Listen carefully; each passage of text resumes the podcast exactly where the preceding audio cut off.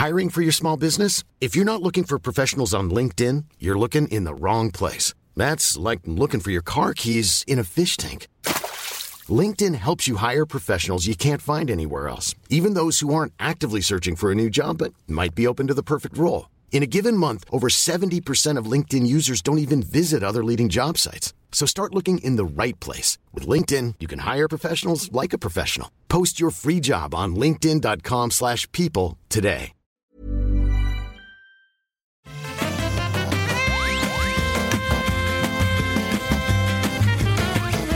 Bonjour à tous et à toutes et bienvenue dans le Rendez-vous Jeu, l'émission où on vous résume toute l'actu du jeu vidéo. C'est le seul truc, le seul podcast que vous avez besoin d'écouter. Les autres, euh, vous pouvez le faire pour le plaisir. Mais ce podcast, c'est le seul que vous avez besoin d'écouter pour savoir tout ce qui se passe dans l'industrie du jeu vidéo, pour passer un excellent moment en apprenant tout ce qui est important et en euh, entendant parler quand même des jeux sympathiques du moment. Je suis Patrick Béja, c'est l'épisode 177, nous sommes en mars 2021 et cet épisode vous est présenté par les patriotes qui financent l'émission parce qu'ils apprécient le contenu et qu'ils aiment le financer en fait contribuer au contenu qu'ils apprécient. Ce sont des gens bien, oui monsieur, oui madame et ces patriotes spécifiquement aujourd'hui sont Dwayne Ed, Wayne M, Hugh Pike, Nanos, Fabien Brocard, Raphaël Lima et le producteur Johan Journet que certaines personnes appellent journe et dont, pour lesquelles ces personnes se trompent.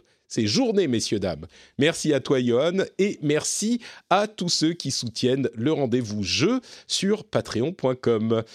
Bonjour Esca et bonjour Julien. On a Escarina d'un côté. Comment ça va? T'es en forme? Bah écoute, euh, oui, la grande forme. Et toi, Patrick? Je suis en, c'est pas moyenne forme parce que c'est genre, c'est pas, c'est pas. En fait, il y a deux niveaux. Bon, tu m'as posé la question, Esca, donc euh, je me lance dans une explication. Il y a deux niveaux de forme dans ma vie. Le niveau de forme normal de, de, tous les jours, de tout le temps, et le niveau de forme quand je fais une émission. Et mon niveau de forme quand je fais une émission est toujours deux points au-dessus de mon niveau de forme normal. C'est l'adrénaline, ça. Exactement. On pense que c'est facile de faire un podcast, mais non, il faut plein d'énergie, même quand on n'a pas d'énergie. The show must go on. Et bon, en fait, je me demande si c'est pas l'angoisse de savoir que mon deuxième enfant arrive bientôt. Vous finirez par le savoir, hein, j'en parle à chaque épisode maintenant. Mais mon deuxième enfant arrive bientôt et rien que ça, ça m'angoisse. Tu sais, c'est. Comment ça va se passer, tout ça? Tout va bien se passer. On va te soutenir, Patrick. Merci. Et je sais que toi, Eska, tu étais très surprise de m'entendre dire que c'était compliqué les premiers mois avec, euh, avec mon fils. Et parce que toi, ça se passe euh, merveilleusement bien avec, euh, avec ta fille depuis six mois maintenant, c'est ça? Oui, c'est ça, elle vient de fêter ses six mois. Bah écoute, mm. oui, j'ai. Alors, je, je, je, prétends pas du tout que ça tout le monde parce que ça se passe bien chez moi. Mais je savais pas que ça avait été difficile à ce point-là chez toi, donc j'étais curieuse. Il faudra qu'on en parle. On en reparle un jour. Qui a été compliqué. Mais ouais, moi j'ai de la chance. J'ai un bébé qui est en bonne santé. Je pense que ça aide bien, qui est de bonne composition. Alors tous les jours sont pas roses. Mes nuits ne sont sont loin d'être complètes. Mais, euh, mais en vrai, ça, ça. Ça, se passe super. Donc, je n'ai pas, euh, j'ai pas à me plaindre, en fait. Oui, je, je, précise quand même pour que les gens s'inquiètent pas. Mon fils était en excellente santé, donc c'était pas des problèmes majeurs.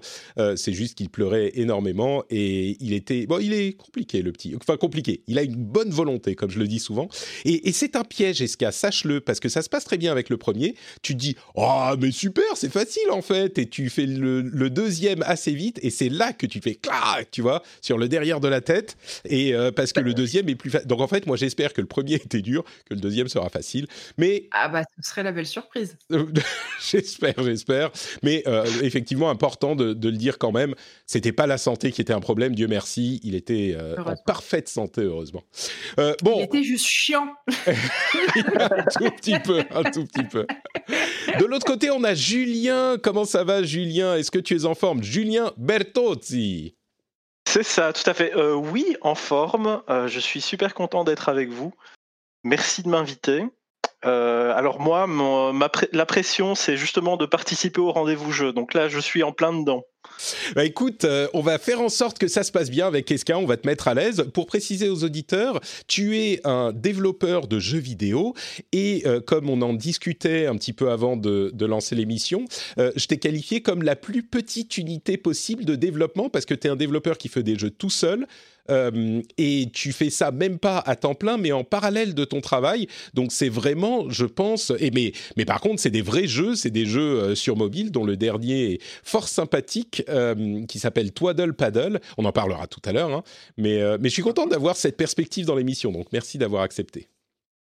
Bah écoute, avec plaisir, avec plaisir. J'ai pas eu la même expérience que toi niveau Niveau petit loup, le mien m'a permis justement de, développer pas mal parce que à, partir d'un mois, il faisait ses nuits. Salaud, sors de cette ouais, je sais. Bon allez, parlons un petit peu jeux vidéo quand même. Euh, la plus grosse news de la semaine, c'est certainement la validation. Enfin, c'est une news qui a des conséquences qu'on connaissait déjà, c'est-à-dire que les autorités de concurrence ont validé le rachat de Bethesda, ou plutôt de Zenimax, par Microsoft. Et donc, il y a eu toute une série de communications qui euh, officialisent le fait que Zenimax rejoint Bethesda, rejoint Xbox. Et euh, il n'y a pas encore les effets immédiats. Il risque d'y avoir une petite vidéo ou en tout cas une annonce ou quelque chose ce soir au moment où on enregistre qui va donner les implications directes du côté de Microsoft de cette décision. Mais ils ont déjà publié un petit article disant en gros euh, Waouh, on est super content que euh, Bethesda rejoigne l'équipe, ça y est, c'est fait. ils précisent quelques petits trucs il mentionne le fait que euh, certains jeux euh, de, Bethesda ou de Zenimax seront exclusifs au Xbox et au, euh, et, au PC. Donc c'est un truc qu'ils avaient déjà dit à demi-mot en fait.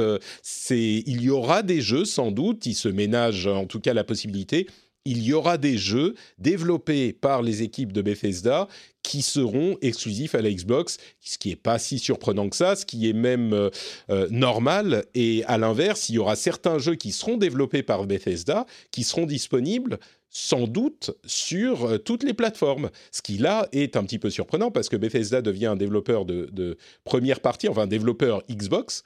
Et donc, ils vont sans doute, d'après ce qu'ils disent, développer des jeux qui seront disponibles ailleurs sur PlayStation. C'est en gros, c'est celle-là qui est la grosse, le gros point d'interrogation, hein, puisque sur PC ils y seront, euh, sur euh, Xbox évidemment ils y seront, sur PlayStation c'est là que c'est un petit peu plus euh, un point d'interrogation. Et euh, sur Nintendo, il y a déjà eu des jeux Microsoft qui sont arrivés sur Nintendo, avec notamment Ori, euh, en plus de, Minecraft. Euh, et évidemment, ça on le savait déjà, mais euh, Deathloop et Ghostwire Tokyo, qui étaient des jeux signés comme exclusifs sur PlayStation avant le rachat de euh, Zenimax par euh, Microsoft, honorent leur contrat, c'est évident, ils seront exclusifs au moins pendant un temps, enfin selon les termes du contrat qu'on ne connaît pas, sur la PlayStation. Donc c'est une grosse un, gros événement, enfin c'est la confirmation d'un truc dont on savait déjà qu'il allait arriver. C'est quand même très très gros. Euh, je ne sais pas si ça vous inspire euh, quelque chose de, cette, euh, confirmation qui n'est qu'une confirmation, comme je, disais. c'est quand même un grand moment pour l'ensemble de l'industrie, quoi. Bah ouais, Bethesda, c'est quand même pas n'importe quel euh, studio. Euh, du coup, je suis très curieuse de voir la, course aux exclus que ça va potentiellement relancer, parce que c'était un petit peu le, euh, on va dire le reproche qui était fait à Xbox de ne pas forcément avoir des exclus aussi sexy que celle de, de, de, la PlayStation. Donc, du coup, bah maintenant qu'ils ont Bethesda dans leur camp, ça risque de devenir intéressant. C'est exactement cette comment dire, cette, lacune qu'ils essayent de combler avec le rachat de Bethesda. D'ailleurs, ils ont dit que c'était pas fini les rachats, donc on peut s'attendre à d'autres choses en plus. Mais oui, c'est énorme, énorme. Euh, et les grosses licences de Bethesda existantes euh, sont les, les, choses connues et c'est le gros moteur, mais il y a aussi une expertise et un savoir-faire qui va mener à d'autres euh, choses. On attend notamment Starfield qui arrivera. normalement, c'est le prochain gros gros jeu qui est un, un jeu, bon, un jeu de rôle comme on l'imagine chez Bethesda, mais dans l'espace, ce qu'ils ce n'avaient pas encore fait. Ils étaient plutôt dans l'heroic fantasy et on n'en a rien vu. Pareil pour Elder Scrolls 6, on n'en a rien vu. Mais donc, euh, ça fait des, choses à, attendre. Il faut pas oublier non plus que id Software, Arkane et tous ces studios-là font partie de Zenimax, euh, qui était une société qui avait été créée en gros par les créateurs de Bethesda pour englober euh, plus de studios. Et donc, tous ces studios-là font partie désormais de Xbox également. On pense à Doom, on pense à Wolfenstein, on pense à Prey, on pense à Dishonored, etc., etc. C'est très très bien joué en tout cas, ça c'est sûr. Ouais. Très bon choix. Alors, personnellement, enfin, je, je, je, suis très joueur PC et donc je vais me faire un petit peu l'avocat du joueur PC. Mais euh, j'ai tous les jeux que vous avez cités euh, et les jeux qui sont ici euh, généralement présentés, pour moi, ça m'a l'air plus justement d'être la cible du joueur PC. Donc je me demandais que ce sont des, jeux qui fonctionnent bien sur console, est-ce que ce sont des exclus qui justement bah, feraient un peu euh, changer les joueurs console de camp? Je sais pas. C'est une, une, question absolument intéressante. Effectivement, c'est traditionnellement des jeux qui, on va dire, qui sont pas euh, console natifs. C'est plutôt des jeux PC natifs, c'est vrai. Euh, mais ils sont arrivés sur console et ils sont très bien vendus sur console. Il faut voir que euh, un jeu comme Skyrim, Elder Scrolls 5, et, a été, je n'ai pas les chiffres ici, mais je peux tout à fait imaginer qu'il se soit mieux vendu sur console que sur PC. Euh, il y a eu une grosse période où effectivement ces jeux, euh, ce type, même ce type de jeu qui venait du PC se vendait extrêmement bien sur console aussi. Donc euh, je pense que ça concerne un petit peu les deux, mais c'est vrai qu'ils sont pas natifs console à la base. Il y a encore une petite distinction qui se fait là, c'est vrai. Après, il reste le Game Pass PC. Il pourrait se dire qu'il y a des exclus qui sont euh, PC only. Bon, après, c'est pas trop dans leur philosophie, mais. Euh ah, bah, ceux-là, il n'y a pas de raison. Bien sûr, il y aura des jeux, s'ils ne sont développés que sur PC, les amener que sur PC. Il y en a dans le Game Pass, euh, mais il n'y a pas de raison de se priver. là, en ah, l'occurrence, je pense que tous les jeux seront sur les deux plateformes. Enfin, tous. Une grande partie des jeux, une majorité des jeux. Et d'ailleurs, ça nous amène à cette question. Est-ce que vous avez une on en saura sans doute plus ce soir, mais est-ce que vous avez une prédiction sur les effets immédiats euh, du, de, la validation du deal? Est-ce que vous pouvez prédire ce que ça va vouloir dire pour, euh, pour Microsoft, genre dans les, dans les semaines à venir ou dans les jours à venir? Bah déjà, l'action va sûrement monter. oui, ça, je, je sais pas parce que, encore que, j'allais dire, je sais pas parce qu'on savait déjà que ça allait arriver, mais la validation, ça, ça fait sans doute monter l'action, tu as raison. Enfin, ouais, l'action de Microsoft un tout petit peu. Je sais pas si ça change la valeur de la société dans son ensemble euh, énormément, mais peut-être. Alors, est-ce que ça va permettre de vendre davantage de Xbox euh, Je ne sais pas s'il y a toujours des problèmes de stock là sur les, ventes de ah bah surtout, oui, surtout sur euh, Microsoft et Sony ont des, enfin pas des problèmes, mais ils vendent tout ce qu'ils tout ce qu'ils fabriquent quoi. Donc je pense pas qu'ils pourront en vendre plus que ce qu'ils fabriquent déjà. Bon, donc euh, augmenter la hype de ce côté-là. Puis après, je sais pas, peut-être qu'ils s'apprêtent à annoncer le rachat d'autres studios aussi. Bah moi, je pense en fait que le, ce qu'ils vont annoncer ce soir, c'est que tous les jeux Zenimax sont dans le Game Pass à effet euh, quasi immédiat. Enfin, je sais pas quand ça arrivera, mais ils vont dire, euh, bah ça y est, tous les jeux sont dans le Game Pass. Et du coup, le Game Pass qui était déjà incontournable va effectivement devenir encore plus incontournable euh, que ce qu'on ce qu'on avait à l'esprit. ce serait énorme. Ah bah c'est, mais ça, disons que c'est inévitable. La question c'est quand? Parce que, évidemment, comme on le dit souvent, ils n'ont pas racheté Bethesda 7 milliards de dollars, ce qui est une somme monumentale, 7,2 je crois, euh, pour ne pas mettre leur jeu dans le Game Pass. Donc, c'est le Game Pass est transformé, transfiguré, euh, métamorphosé. De, là qu'il était un joli papillon, il devient en fait, euh, je sais pas, Mothra, tu vois. Un avion de chasse. un quoi? un avion de chasse. Ouais, c'est ça, exactement. Le, Game Pass est désormais un, avion de chasse, c'est un Tomcat F-14 euh, qui va plus vite que la lumière, ou en tout cas que le son. C'est clair que là, tout à coup, euh, la proposition du Game Pass, qui était déjà complètement inévitable, euh, devient, euh, enfin, je ne sais pas comment la décrire, même imaginez-vous tous les jeux Bethesda. Et comme je le rappelle, c'est pas juste les Fallout, les Skyrim, c'est aussi tous les Doom. Enfin, les Doom, je crois qu'ils y étaient déjà, mais les, les, trucs comme les Doom, les Wolfenstein, tout ça va y être dans le Game Pass direct. Est-ce qu'ils vont pas en profiter pour retenter d'augmenter les prix? Je crois pas. Moi, je crois qu'ils sont déjà à leur, euh, à leur somme max aujourd'hui. Je pense qu'ils sont en conquête de marché. S'il y a des augmentations de prix qui arrivent, elles arriveront dans 2, 3, 4 ans, quand ils seront en position de force, s'ils réussissent à arriver en position de force. Là, ils sont en, conquête. Donc, je ne crois pas que ça va augmenter les prix. Je ne crois pas. On verra. La sortie d'un MMO, ça pourrait être une bonne occasion d'augmenter les prix si tu intègres l'abonnement dedans. C'est possible. Je me demande s'il y a vraiment une logique euh, à, l'augmentation. Parce que si tu as 300 jeux dans le Game Pass et tu rajoutes juste un MMO, est-ce que tu vas augmenter le prix? Moi, je crois pas. Je crois que c'est une, proportionnellement une trop petite, euh, un trop petit élément du Game Pass. Euh, par contre, on nous dit dans la chatroom peut-être un teaser pour Starfield peut-être qu'il se réserverait pour l'annonce de euh, la fusion, enfin de l'acquisition totale et de l'intégration de tous les jeux, effectivement, une petite annonce de la part de Bethesda qui a euh, pas fait de pas montré quoi que ce soit depuis très longtemps et notamment sur Starfield. Il serait pas impossible effectivement que euh, ça soit une possibilité qu'il montre qu'il montre un petit peu de Starfield, un minimum quoi pour euh, pour faire monter un petit peu la hype et qu'on parle de du fait que tous les jeux sont inclus. Donc euh, bon, à voir. Euh, en tout cas, tu parlais de Game Pass incontournable. encore une fois, d'un point de vue d'un joueur PC, s'il y a bien une chose que j'envie, c'est ça. Ce sont les abonnements et les jeux qui tombent régulièrement. Ah bah le Game Pass, tu l'as aussi sur PC. Hein. Euh, tu peux t'abonner au Game Pass PC. Il y a moins de jeux que sur Game Pass console, mais tu l'as aussi. Donc euh, oui, il y a moins de jeux, c'est vrai. C'est vrai, c'est vrai. Euh, alors, et on précise aussi dans la chatroom, euh, la plupart des jeux qui sont inclus dans le Game Pass ont des DLC qui sont inclus, euh, enfin qui sont pas inclus justement dans le Game Pass. Donc un jeu qu'on vous file sur le Game Pass, c'est souvent le cas aussi dans les jeux qui sont inclus dans le PlayStation Plus ou ce genre de choses. Bah, c'est des jeux qui sont inclus qu'on vous file gratuitement, mais il y a souvent euh, des trucs qu'on peut rajouter en plus, des extensions, des euh, upgrades, ce genre de choses qu'on peut payer. Donc il y a aussi un moyen de monétiser les gens en plus de leur abonnement, effectivement. Alors, euh, c'était un petit peu la grosse, grosse news. Donc, euh, je voudrais qu'on parle maintenant de nos jeux du moment.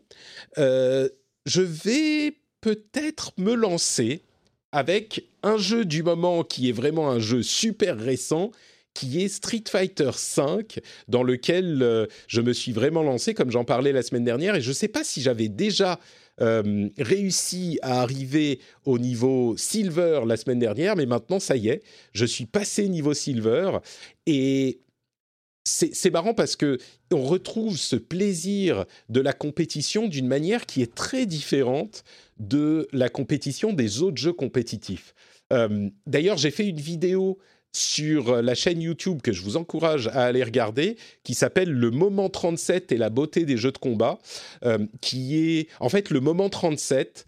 C'est un moment hyper emblématique de l'histoire du jeu vidéo. C'est un moment qu'il faut connaître et je vous explique pourquoi c'est aussi fort. Donc vraiment, allez regarder ça sur euh, la chaîne. Et je parle un petit peu de pourquoi les jeux de combat sont tellement cool et tellement particuliers. Euh, mais je suis vraiment replongé dedans et, je ne sais pas combien de temps je vais pouvoir euh, continuer à, jouer régulièrement, mais c'est vraiment un fun très spécial. On est seul face à l'adversaire, on n'a que notre euh, capacité et notre maîtrise et notre expérience du jeu euh, face à, notre ennemi. C'est vraiment très très spécial et je suis complètement complètement retombé en amour, comme disent les Canadiens, dans des jeux des jeux de combat et en particulier de Street Fighter V. Et c'est marrant parce que dans Street Fighter, quand on atteint le niveau silver, on est dans les 20% euh, des meilleurs joueurs de compétitif. Alors ça compte tous les gens qui ont joué une fois ou deux, qui sont restés en rookie, mais ça compte euh, vraiment, c'est beaucoup plus, ça, se raréfie beaucoup plus vite que euh, dans les jeux qui ont euh, une équipe ou euh, ce genre de choses. Dans les jeux comme Overwatch, euh, il faut monter en gold ou même platine pour être dans les 20%. Là, dès le silver, c'est vraiment, c'est-à-dire que même avec le même nombre de, la même graduation, il y a peu de gens qui montent beaucoup. Je ne sais pas pourquoi, c'est un petit peu étrange, mais bref. Euh, et donc j'étais très fier d'être en silver et je peux vous dire que quand on est en silver, c'est plus la même histoire. Hein. Tout de suite, euh, j'ai joué le week-end, je me suis fait mais massacrer. J'ai pas joué en ranked, je me suis réfugié dans le casual et j'ai eu euh, très très peur et on m'a botté le popotin, ça m'a beaucoup frustré. Je me suis fait massacrer en règle tout le week-end. Donc bon, c'est un petit peu plus compliqué en silver, on va dire, mais je, je progresse. je, je suis, je suis, j'ai bon espoir que ça se passe un petit peu mieux dans les semaines à venir. Et alors, tu as un euh, objectif, euh, Patrick? Pas du tout. Pas du tout. Euh, enfin, si. T'amuser au moins. Oui, bah si, m'amuser évidemment. En fait, c'est tu as silver, super silver, ultra silver. Je pense même pas que j'ai les capacités pour arriver en super silver. Si je réussis, à, quand je retourne en compétitif, à ne pas me redescendre en bronze, euh, je serai content. c'est ça mon objectif, c'est de pouvoir rester en silver en fait, euh, de gagner ma place en silver. Mais c'est marrant parce que c'est ce moment particulier. Dans tous les jeux compétitifs, on a ce moment. Et, en plus, dans les jeux où c'est vraiment un contre un, il n'y a ni la chance ni l'équipe, il n'y a rien, il n'y a que toi et ton ennemi, comme je le disais. Tu, tu veux progresser. Et donc, tu essayes des trucs et il y a un moment où, comme tu essayes des trucs nouveaux et différents pour rester au niveau, et eh ben en fait tu, tu merdes un peu ce que tu connaissais déjà ou tu t'es plus aussi carré sur les trucs que tu connaissais déjà. Donc il y a un moment de progression où en fait tu recules. Et moi je suis en plus dans, en plein dans ce moment. Je ne sais pas si euh, je réussirai à, arriver à l'étape progression de cet apprentissage. Mais si, je pense que c'est comme dans tout apprentissage, tu as des plateaux et euh, c'est là qu'il faut s'accrocher et continuer à, s'exercer. Quoi. Tu vas y arriver, Patrick. Prochain mois, euh, tu es, silver plus plus gold. J'aimerais, j'aimerais non, je pense pas, je pense pas, parce que en fait, j'aurais pas pas le temps. Le problème, c'est que j'ai une vie de famille et euh, je ne suis plus à l'âge où on peut, ou pas encore. ça sera dans 5-6 ans euh, où je peux me dédier à un truc comme ça. Donc, euh, pour le moment, je mes mes expectations sont très low. Mais je m'amuse et c'est l'essentiel. Et allez voir effectivement la vidéo sur la, la chaîne youtube.com slash notepatrick pour voir cette vidéo sur le moment 37. C'est vraiment un moment unique dans l'histoire du jeu vidéo. Euh, j'ai aussi joué à Maquette, qui est euh, un des jeux qui était donné avec le PlayStation Plus, qui est euh, vraiment un jeu, comment dire c'est intéressant, mais je crains qu'il passe un peu à côté. c'est un jeu qui est qui a un concept vraiment intéressant. On est dans un espace un petit peu imaginaire où il y a des bâtiments et à l'intérieur il y a une sorte de, de carrousel euh, ou de dôme. Et à l'intérieur du dôme, il y a l'ensemble des bâtiments, mais en maquette, donc en tout petit. Et quand on bouge quelque chose dans la maquette, ça le bouge dans la version grande et vice-versa. Et donc, il y a tout un jeu de puzzles pour euh, essayer de bah, résoudre des puzzles et pour avancer dans l'histoire, euh, où on doit déplacer des choses dans la maquette et ça les déplace dans l'environnement plus grand, et on doit les déplacer dans l'environnement plus grand et ça les déplace dans la maquette, ça peut débloquer des choses, etc. C'est un concept qui est intéressant.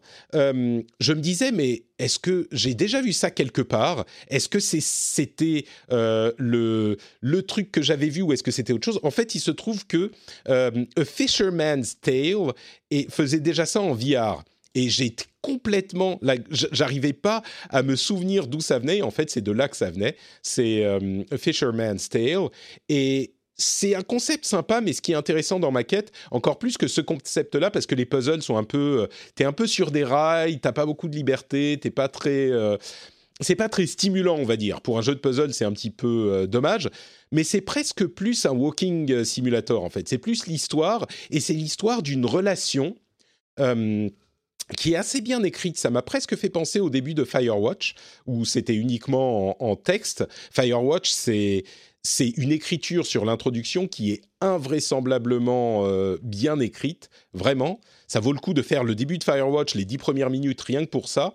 Mais, euh, mais ça m'a fait penser un petit peu à ça. C'est une histoire d'une relation et c'est assez bien écrit. En fait, on suit plus l'histoire de cette relation qui est assez poétique, qui est assez euh, bien jouée. En plus, il y a les deux personnes de la relation qui, qui font des dialogues pour expliquer ce qui s'est passé. Et, c'est assez bien joué. On suit plus l'histoire qu'on vraiment on fait un, jeu de puzzle. Quoi. En tout cas, jusque là où, là où je suis arrivé, j'ai dû jouer, je sais pas, une heure ou deux.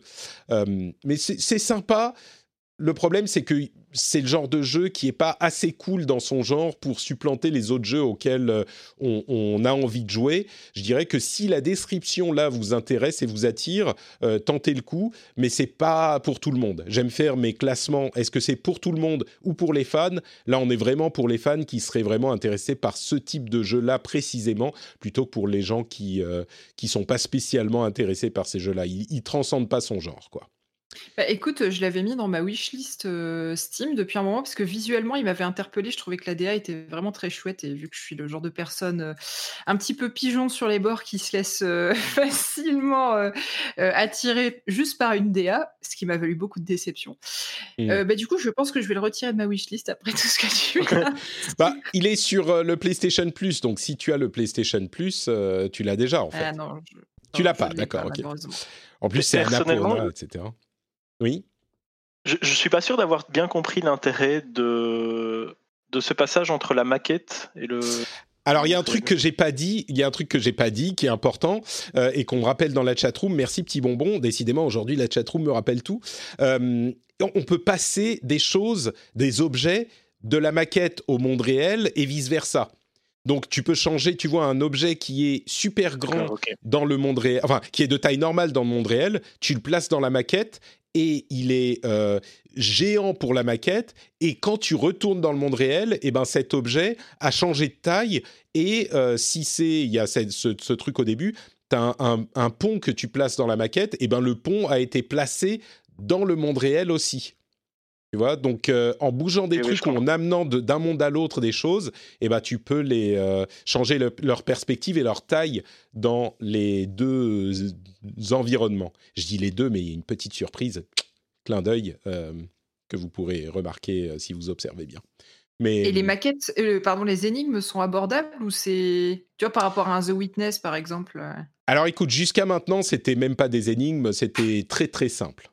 Très très simple. D'accord. Euh, et je suis sûr que c'est le début. Donc, mais le jeu est pas très long, c'est 5 heures, je crois.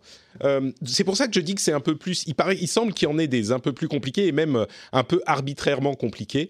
mais c'est c'est pour ça que je dis que c'est plus un walking simulator. C'est vraiment pour suivre l'histoire jusqu'à maintenant. Mais, mais c'est pas c'est pas forcément une super critique. Hein.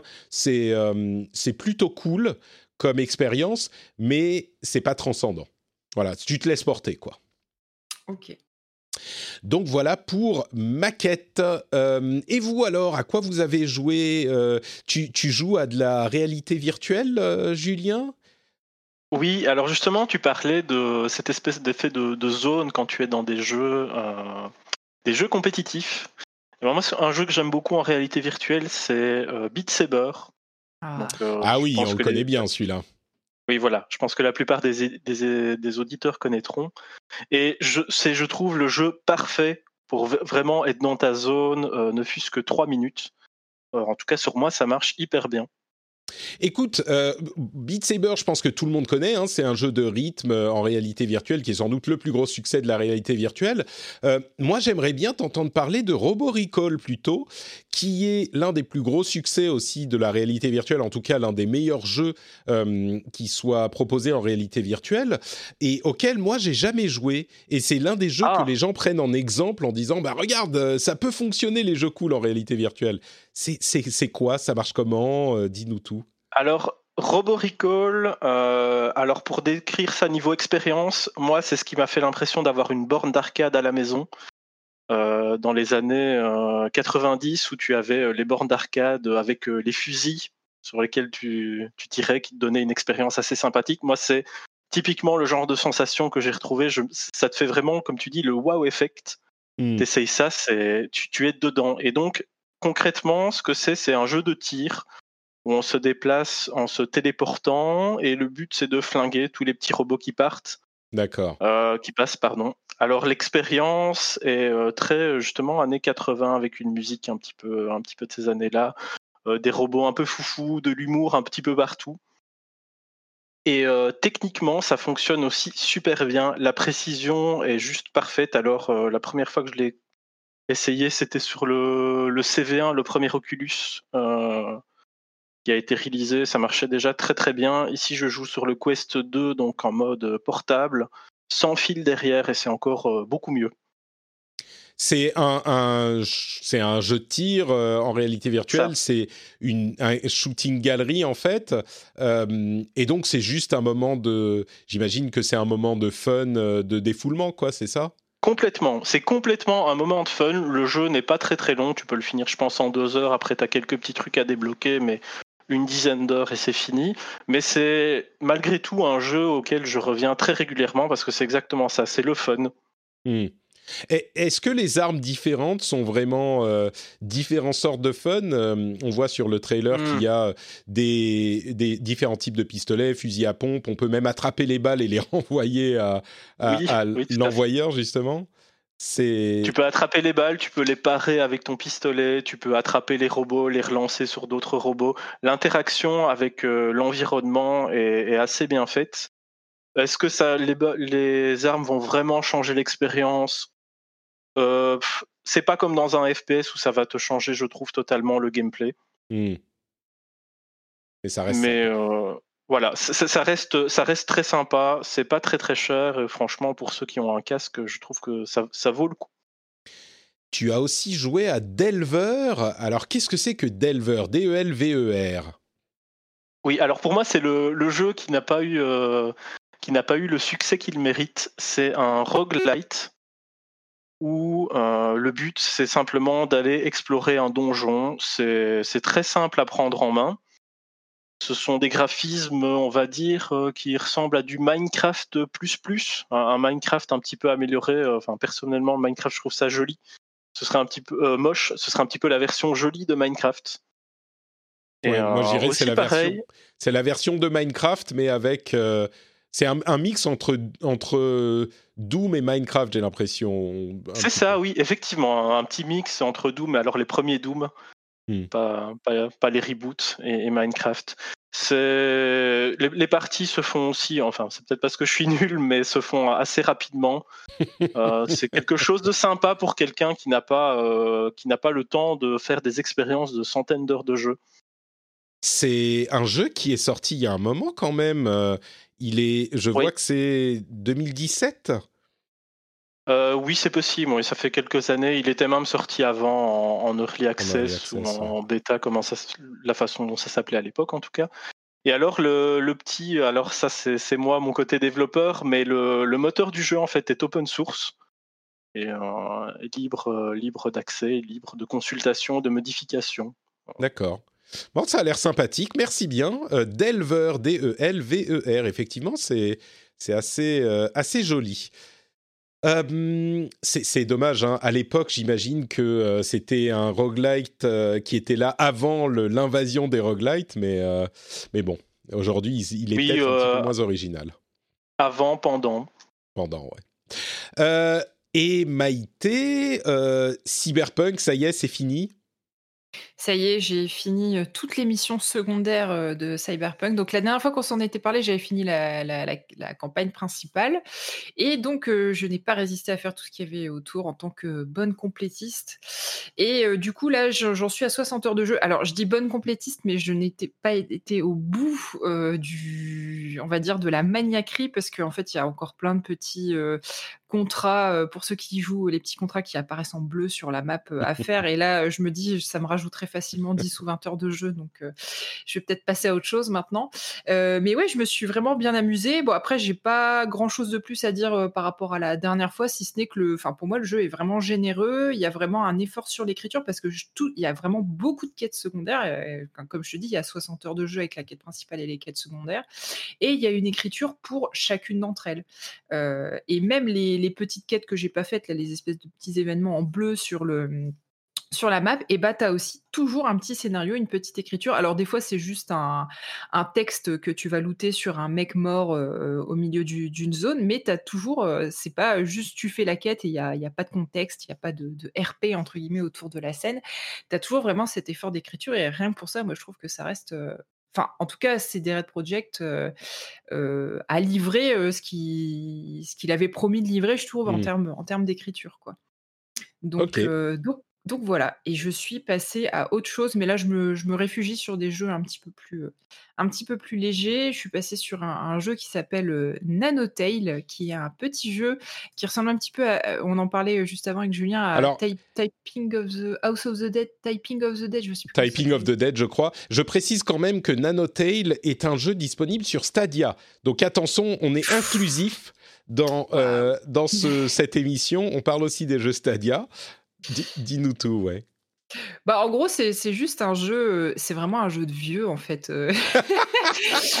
Euh, je sais, comment, pour moi, c'est un peu le, genre de jeu, tu vois, un peu comme quand je joue au Picross, quoi. C'est mes, mes jeux de la honte, mais auxquels je suis super contente de jouer quand même. Alors, en gros, le principe, c'est que c'est un petit, un petit RPG, un petit action RPG.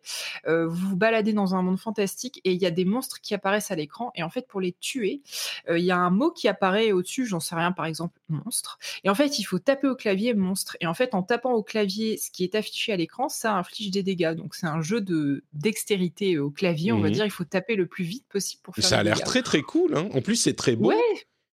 Ouais, c'est hyper mignon. Alors par contre, je trouve que en termes de d'optimisation, ils, ils, se sont foirés parce que j'en parlais l'autre jour avec des potes. Je leur disais que je mettais moins de temps à lancer Cyberpunk sur ma machine qu'à lancer euh, Nanotale. Donc, Mais faut jouer sur Stadia, c'est pour ça. Est-ce qu'il y a euh, J'ai rien compris, désolé.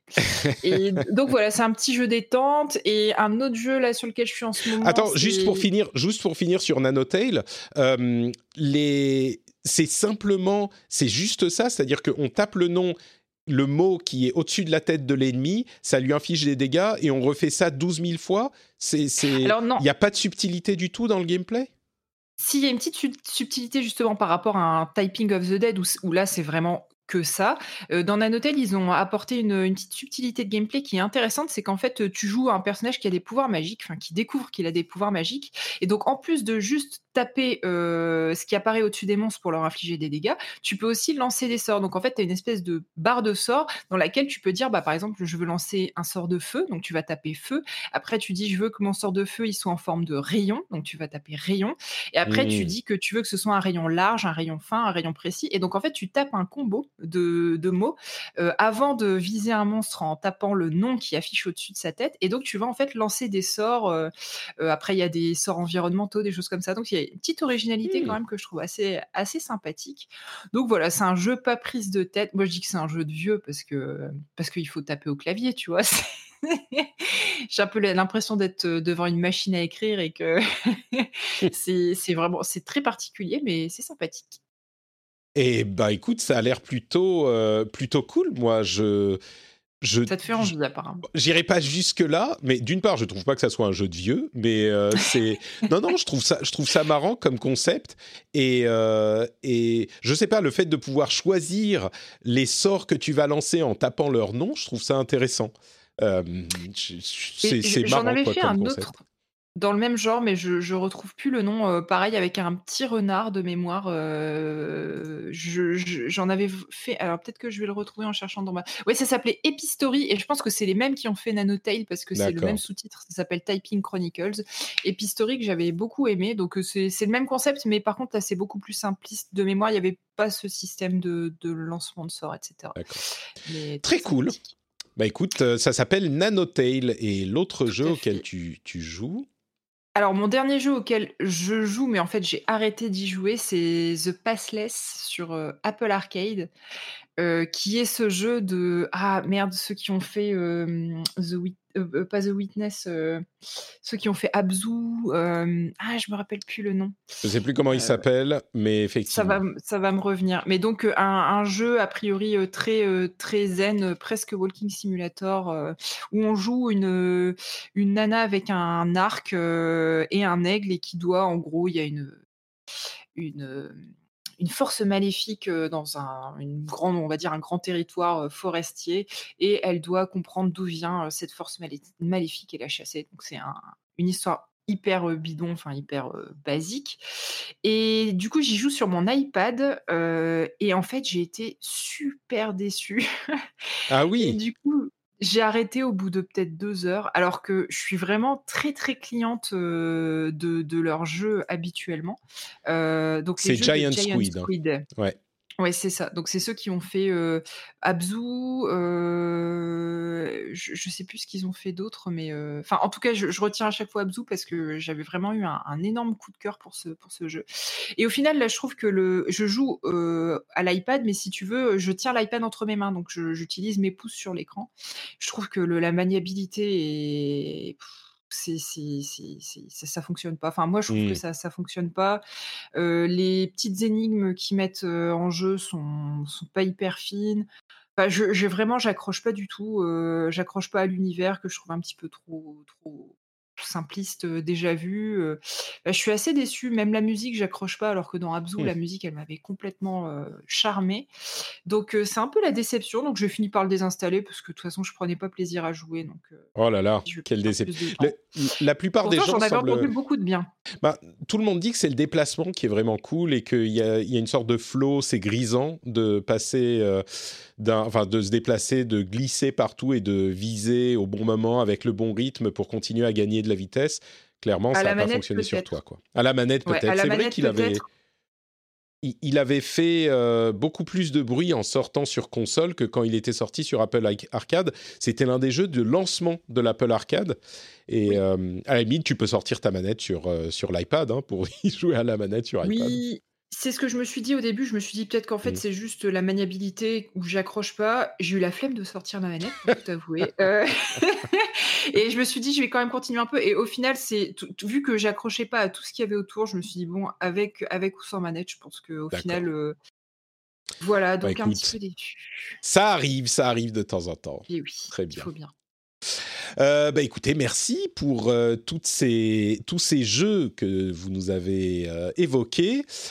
On rappelle qu'on a parlé de Street Fighter V, Maquette, Robo Recall, Beat Saber, Delver, Cyberpunk, The Pathless et Nanotale. Euh, écoutez, je vais prendre une toute petite minute pour vous parler du Patreon. Vous savez ce que c'est euh, Patreon? Patreon, c'est le moyen de soutenir le rendez-vous jeu. Euh, si vous appréciez le rendez-vous jeu, si vous passez un bon moment quand vous écoutez l'émission, si vous avez une petite pointe de plaisir quand vous découvrez que vous avez l'émission disponible sur votre application de podcast, eh ben peut-être que vous vous dites c'est un podcast cool que j'aimerais soutenir. Il m'apporte quelque chose. Allez, ça vaut bien le prix d'un café, le prix d'un croissant, quelque chose comme ça. Si vous voulez euh, m'envoyer un croissant, je, reste la bouche ouverte comme ça et je l'attrape euh, au vol. Et ça se fait sur Patreon, patreon.com slash rdvjeux. Il faudrait peut-être que je renomme les noms des, niveaux de soutien, genre... Euh, euh, euh, envoyer un croissant pour que je l'attrape au vol ou ce genre de choses. en tout cas, c'est sur patreon.com/slash rdvjeux. Vous pouvez choisir le montant que vous donnez pour soutenir un épisode. Vous pouvez vous arrêter quand vous voulez. C'est vraiment vous qui avez le contrôle. Et en plus de ça, ça vous donne droit à des bonus assez cool, euh, comme euh, le fait d'avoir les timecodes pour passer d'un moment à l'autre de l'émission, euh, le fait d'avoir des bonus dans le flux privé, le fait de ne pas avoir de pub, etc. etc. et en plus de ça, bien sûr, le plaisir, la fierté de soutenir l'émission. Et comme ça, quand vous rentrez chez vous et que vous mettez les clés dans le bol à l'entrée et que ça fait cling, et que vous vous, souvenez que j'en parle souvent et que je vous dis, bah, c'est à ce moment que vous pensez à euh, soutenir l'émission et que vous allez sur l'ordinateur pour le faire, et ben là non, c'est pas que vous pensez à, à soutenir l'émission, c'est que ça fait cling et là vous dites, oh Patrick, je le soutiens je suis un soutien actif de son podcast. Moi, je suis un super héros de la création de contenu parce que je peux, euh, je, euh, j'aide les gens à créer le contenu que j'apprécie. Je suis quelqu'un de bien. Eh ben tout ça, c'est ce que vous vous propose le soutien sur patreon.com/slash rdvjeux. Le lien est dans les notes de l'émission. Vous pouvez faire ça, depuis votre mobile, euh, là tout de suite si vous le souhaitez, ou quand vous rentrez chez vous. Patreon.com/slash rdvjeux. Et merci à tous ceux qui soutiennent l'émission. This Mother's Day, celebrate the extraordinary women in your life with a heartfelt gift from Blue Nile. Whether it's for your mom, a mother figure, or yourself as a mom, find that perfect piece to express your love and appreciation. Explore Blue Nile's exquisite pearls and mesmerizing gemstones that she's sure to love. Enjoy fast shipping options like guaranteed free shipping and returns. Make this Mother's Day unforgettable with a piece from Blue Nile. Right now, get up to 50% off at BlueNile.com. That's BlueNile.com. I'm Sandra, and I'm just the professional your small business was looking for. But you didn't hire me because you didn't use LinkedIn jobs. LinkedIn has professionals you can't find anywhere else, including those who aren't actively looking for a new job but might be open to the perfect role, like me. In a given month, over 70% of LinkedIn users don't visit other leading job sites. So if you're not looking on LinkedIn, you'll miss out on great candidates like Sandra. Start hiring professionals like a professional. Post your free job on linkedin.com/people today. Euh, je vois que dans la chatroom, il y a tous ceux qui soutiennent, qui disent cling, cling, cling. Allez-y, si vous êtes, euh, si vous êtes dans, le, dans la chatroom, et que vous soutenez l'émission, vous pouvez dire cling. Les autres, euh, bah, vous ne pouvez pas. Mais ceux qui soutiennent, vous pouvez dire cling. Allez-y, que je vous vois et que, que j'apprécie. Oh là là, cling, cling, cling. C'est super cool. Tu sais, Patrick, euh, tu, parlais de croissants. Moi, je connais des podcasteurs qui se font euh, rémunérer en bière, hein. mais c'est pas une blague. Euh. c'est un, podcast québécois qui s'appelle Distorsion et ils ont un système où tu peux leur offrir une tournée de bière. voilà. Alors, à 10 h du mat, c'est pas terrible, mais enfin, sauf quand tu habites dans ma région, peut-être même dans celle de Julien, parce que du coup, j'ai capté un peu tard avec son accent qu'effectivement, il était, il était belge et que j'ai compris pourquoi il nous parlait de la Belgique juste avant le. Effectivement.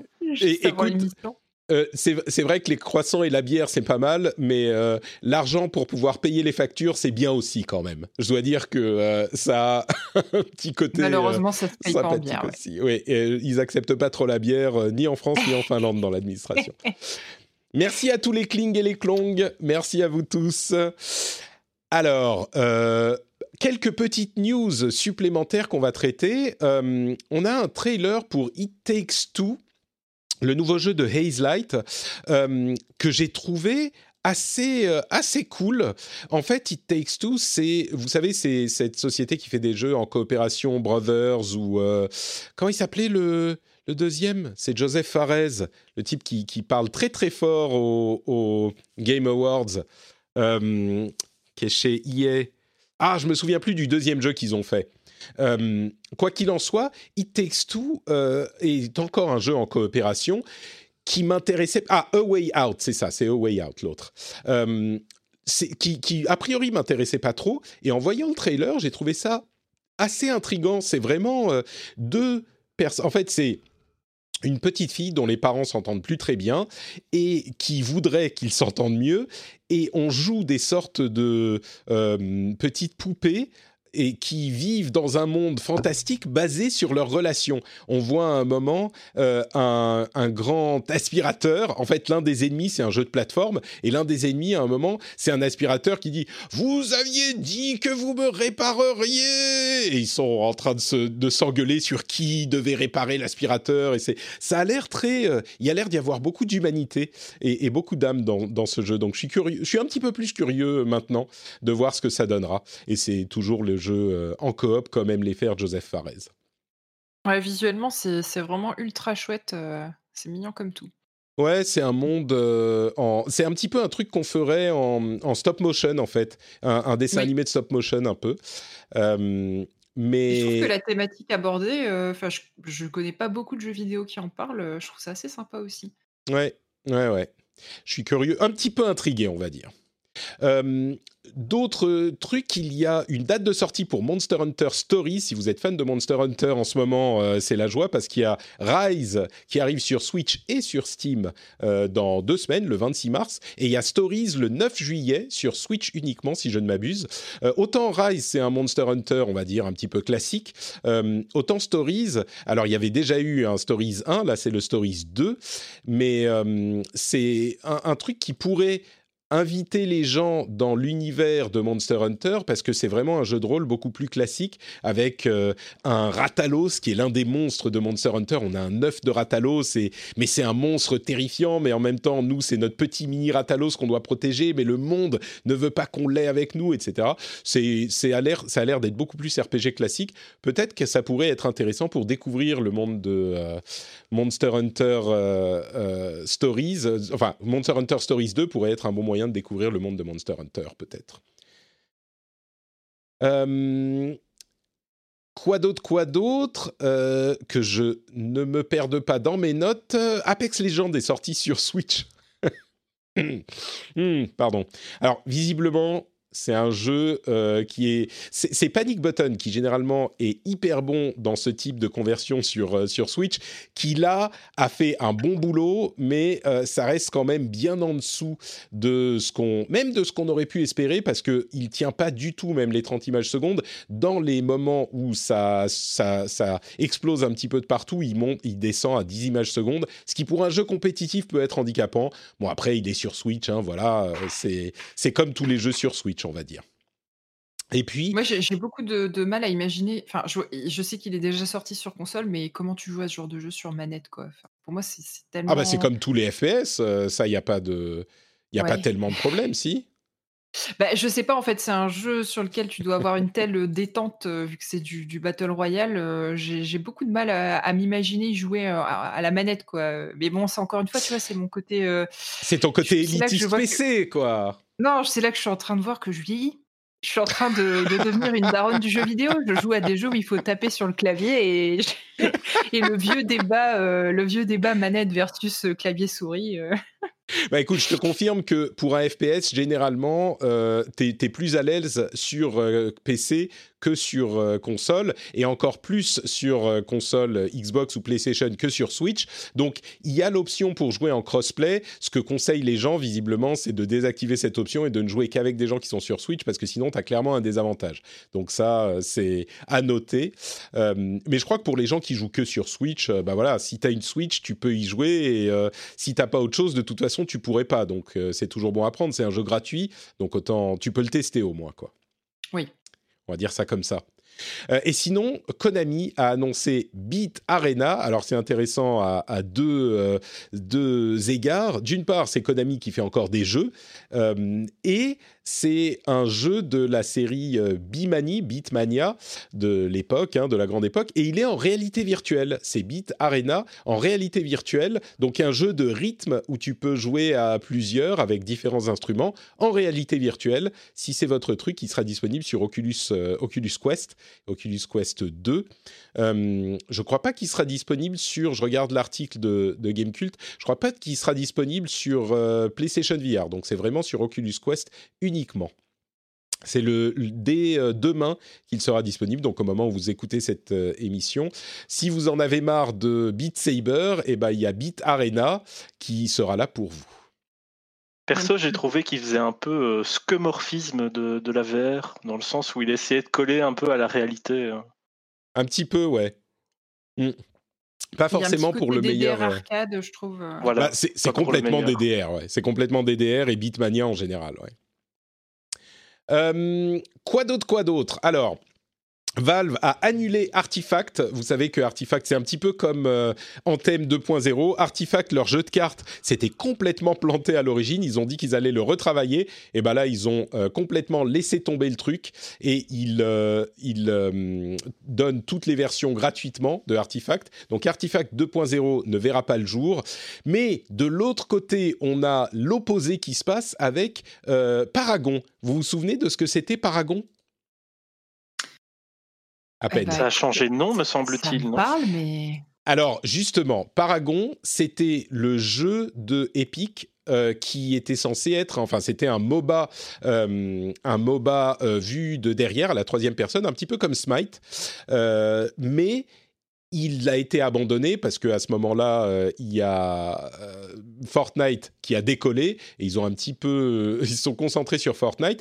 Et eh ben, il y a la communauté qui s'est euh, réunie autour du jeu qui était devenu gratuit. Ils ont donné toutes les assets et il y a une société qui s'appelle Omeda qui a levé 2,2 millions de dollars pour le recréer, en fait, le ressortir. Il a un nouveau nom, il s'appelle Prédécesseur maintenant, qui est une version, on va dire, commerciale retravaillée de Paragon. Et si vous dites, est-ce que 2 millions, ça suffit pour refaire un jeu? Bah, Comme on a déjà les dizaines de millions, les 20 millions qu'a mis Epic dans le développement et qu'ils ont toutes ces assets, ils vont peut-être pouvoir en faire quelque chose. Et c'est plutôt une belle histoire, quoi, on va dire, dans ce dans ce domaine. un, jeu disparaît avec Artifact et un jeu euh, réapparaît avec euh, Paragon rebaptisé prédécesseur. Moi, moi, je vous avoue que je suis pas hyper convaincu que ça donnera quelque chose d'incroyable. Mais bon, pourquoi pas. Est-ce que c'est le moment où on reparle de, ce jeu-là, dont j'ai oublié le nom, euh, dont il devait faire un reboot qui a été annulé là? J'ai oublié son nom. Anthem, c'est de ça que. Oui. Euh, Écoute, peut-être que EA mettra à disposition gratuitement en open source toutes les assets d'Anthem pour que la communauté en fasse quelque chose. Je pense qu'il y en a qui pleurent des larmes de sang, mais. Un petit peu, ouais. D'ailleurs, en parlant d'EA. Il n'avait pas fait ça? Pardon? La mise à disposition des assets, ça n'avait pas été fait avec Paragon aussi? Si, si, justement, c'est pour ça que je dis que pour 2 millions d'euros, euh, de dollars levés, ils vont peut-être réussir à en faire quelque chose parce qu'ils ont déjà les 20 millions d'euros de travail de Paragon de derrière qui sont disponibles pour eux. Sinon, 2 millions, ça suffirait pas à faire un jeu de ce type, je pense. Mais, mais là, ils peuvent reprendre ce qu'a déjà fait, euh, ce qu'a déjà fait Epic. C'est pour ça que ça peut marcher. Euh, et à propos de EA, euh, je ne sais pas si vous avez vu cette histoire, ce scandale. Euh, il y aurait un employé de EA qui vendait des personnages de FIFA Ultimate Team pour quelques centaines d'euros. Il pouvait créditer ton compte de personnages uniques. Et c'est ah un scandale qui a... c'est genre, vous savez que FIFA Ultimate Team, c'est un jeu qui, se joue avec des loot box, et donc il faut constituer son équipe. C'est vraiment du pur euh, pay to win, on va dire, et paye beaucoup to win. Euh, et quelqu'un qui, c'est vraiment le truc dont EA n'avait pas besoin, avec euh, l'humeur autour des loot box qui est toujours assez chaude, on va dire. Il y a des discussions au niveau légal qui ont encore lieu en Allemagne, par exemple. et là, il y a quelqu'un, un employé, qui a abusé de sa position pour vendre des trucs mon avis, il y en a un qui va passer un très très très sale quart d'heure. euh, malheureusement, c'est pas nouveau. Du temps où je travaillais euh, chez Ankama, euh, on avait déjà entendu parler de ce genre de, de problème dans les studios de jeux vidéo. Oui, euh. effectivement. C'est vrai. Écoute, moi j'en ai j'en ai jamais vraiment vu, mais là le truc qui est notable, c'est que c'est pas juste du DLC, c'est des, des, cartes individuelles que la personne veut, peut choisir et attribuer un compte sans que c'est pas qu'il a donné des packs euh, fermés, tu vois, c'est qu'il a donné des joueurs individuels, ce qui était a priori pas censé être possible même de choisir. Enfin bon, si c'est un programmeur qui a accès au compte, euh, qui peut activer ou non des, des, qui peut flipper des switches peut-être, mais donc en tout cas, il le faisait, ça a été, ça semble être confirmé et euh, IA a ouvert une enquête interne. il n'aurait pas dû pouvoir le faire en fait. C'est ça, exactement. Normalement, c'est pas censé être possible. Alors après, euh, ce qui est pas censé être possible et qui est fait quand même. Euh, enfin, comment dire Techniquement, tout est possible. À partir du moment où un compte peut avoir un perso, euh, bah tu peux aller fouiller dans le compte et activer des, des switches ou pas, mais ça devrait pas être accessible. Et puis ça finit toujours par tout savoir, donc faut pas être très malin quand même pour. Oui, surtout qu'il allait contacter des gens de la communauté et leur dire hey, pour 700 balles, euh, je te file Ronaldo. Euh, mais tu crois que ça va Le genre de choses qui se sait très vite. Exactement. Allez, quelques news euh, rapides. Asus a dévoilé le Republic of Gamers Phone 5, qui a un petit peu euh, des faux airs de Switch, hein, bien sûr, comme euh, les téléphones de gamers de ce type. Mais il y a aussi un accessoire qui permet d'avoir des, boutons paddle derrière qui sont accessibles avec le, le, les, les, index ou les majeurs. il y a bien sûr des capacités techniques complètement folles pour le téléphone. enfin, complètement folles. On va dire le du top des téléphones mobiles, sous Android bien sûr. Là où ça peut être vraiment intéressant, c'est euh, en, jouant à euh, Stadia ou même au Game Pass, eh ben, tu peux avoir accès à ce genre de truc. Alors, tu n'as pas besoin d'un téléphone complètement fifou au niveau de la puissance, mais par contre, un bel écran et euh, l'aspect, on a des manettes comme celle de la Switch qui peuvent se connecter, ça peut, ça peut fonctionner, quoi. Euh, Roblox. Perso, je serais client. Perso, je serais client de ce genre de choses, mais par contre, le prix. Euh, ouais, bah, c'est le prix d'un téléphone haut de gamme, effectivement. Ça, c'est un peu inévitable. Ça va te coûter euh, les yeux de la tête. Enfin, ça va te coûter le prix d'un gros téléphone, quoi, on va dire. Mais, je, je, sais qui a annoncé un, un, dock pour téléphone qui te permet de facilement multiplexer, d'avoir tes inputs, outputs comme tu veux. Qui a annoncé ça? Euh, je serais, j'ai vu ça sur Mini Machine juste avant le, le début. Peut-être que la chatroom pourra encore voler à notre secours.